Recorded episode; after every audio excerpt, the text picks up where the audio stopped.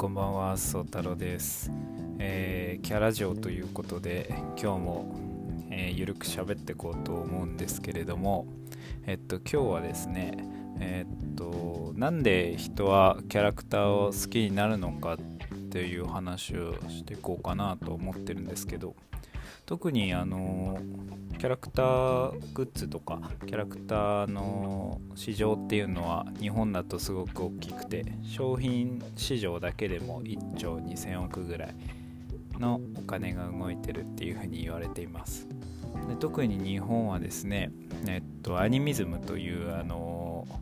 なんか動物とか植物だけじゃなくてこう岩とか山とか川とかにもこう魂がこもってたりとかこう思いが宿ってるんだみたいな思想がですね日本にはあってなのでなんかこうどんなものを見てもこうキャラクター的ななんか魂が宿ってるっていう風に考える傾向にあったりするんですよね。なのでこう擬人化してものを考えてキャラクターっていうのがすごい日本では発達してきて身近になっているっていうふうなことがよく定説で言われています。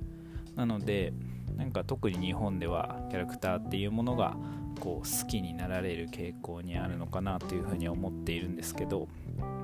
人がこうキャラクターを好きになる中ではきっかけがいろいろあるんですけれども一番あるきっかけだって言われていることが、えー、何らかの関係を見つけるということでキャラクターに好意を抱くというふうに言われています。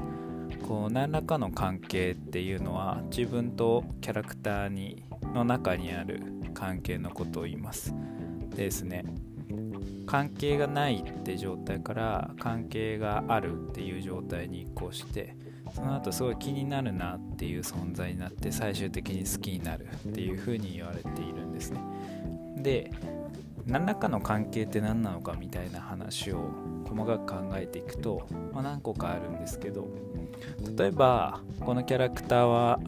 自分と似てるなと。例えば似てるというのは顔かもしれないですし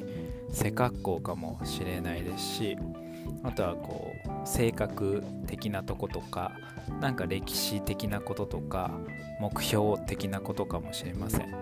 何か自分と似ている要素がある時に関係性を見つけたりします。あとはこのキャラはもう一人のあなたですみたいな。こうもうほとんど自分と同じようなキャラだなと。もう似ているところの最上級みたいなところを感じたりとかあとは何かこう似てる要素と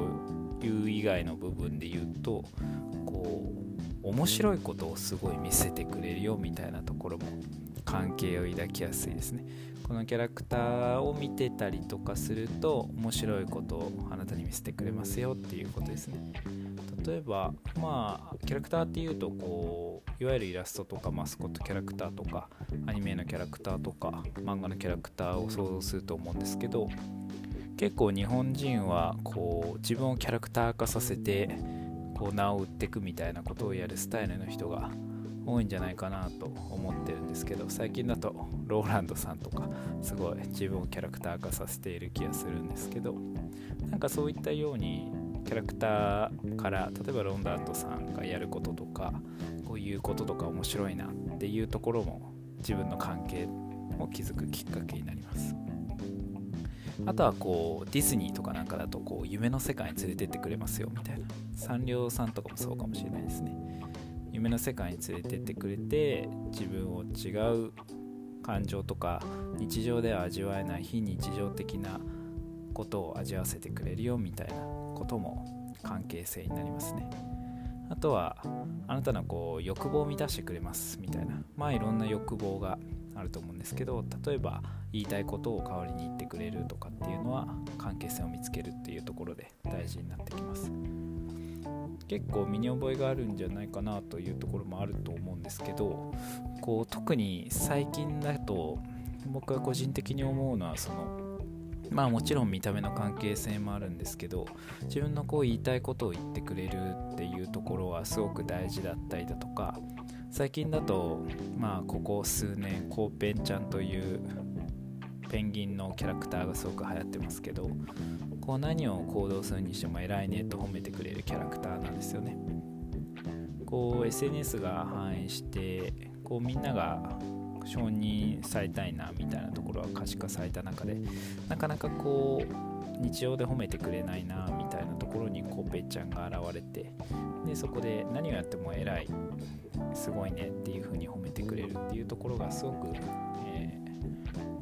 SNS 社会で使えた人々の心に刺さったっていうような構造があったりしてすごく大ヒットしているんですけれども僕は何か次の新しい関係性というかをに移行してるんじゃないかなというふうな、えー、考えを持ってましてそれはですね他者貢献系というのが、うん、次のキャラクター来るんじゃないかななんこれはですね例えば「鬼滅の刃」の炭治郎なんかそうだと思うしまた最近流行っているお文具っていうキャラクターがいるんですけどすごく可愛いキャラクターでこういったキャラクターもそうなんですけどこうもはやもう超人なんですよねその人たちは。で超人で普通の人にはできない発想とか信じられないような優しさとかなんで自分の身を犠牲にしてそんなに人のために尽くせるの？みたいなそういったところがあるんですよね。異常な優しさというか。なんか承認をされていくことを覚えきった人々を偉いねというふうに言われることとかいいねをもらうこととかが当たり前になった人たちはなんかもっともっと大きなより大きな寄りかかれるものみたいなところにこう包み込んでほしいというか。導かれたいみたいなところの欲求が出てくるんじゃないのかななんていうふうに妄想してたりします。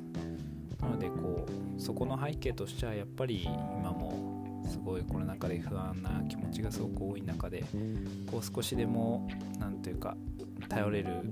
よりどころとなるようなもの変わらない確かなものがあるっていうところがすごく大事になってきているのかなと思うとそういったキャラクターたちが何かこう不安だなとか辛いなと思ってる人々の心を充足させてくれるんじゃないかなと思っています。僕の会社もキャラクターを作っていくということをやっていたりだとかキャラクター雑貨を売っていたりするのでそういったことを意識して何か人々のなんか助けになるようなこう関係性を持ってもらえるようなキャラクターを作っていけたらななんて思っておりますということでですね今日は、えー、なんで人はキャラクターを好きになるのかっていう話をちょっとだけしてみました。え、っとこれはあのでも誰向けなんでしょうね。なんか前回から引き継いでなんかキャラクターのなんかを喋ってるんですけど、まあ、これは誰が聞きたいのかというのがですね全く分かってないこの瞑想ラジオキャラジオということでやっているので何かこう喋ってほしい内容とかがあればなんかいろんなところで連絡してもらえればななんて思っておりますのでぜひぜひよろしくお願いします、えー、皆様今日もお疲れ様でしたじゃあまた次回、えー、お会いすることがあればぜひ聞いてみてください。じゃあまたさよなら。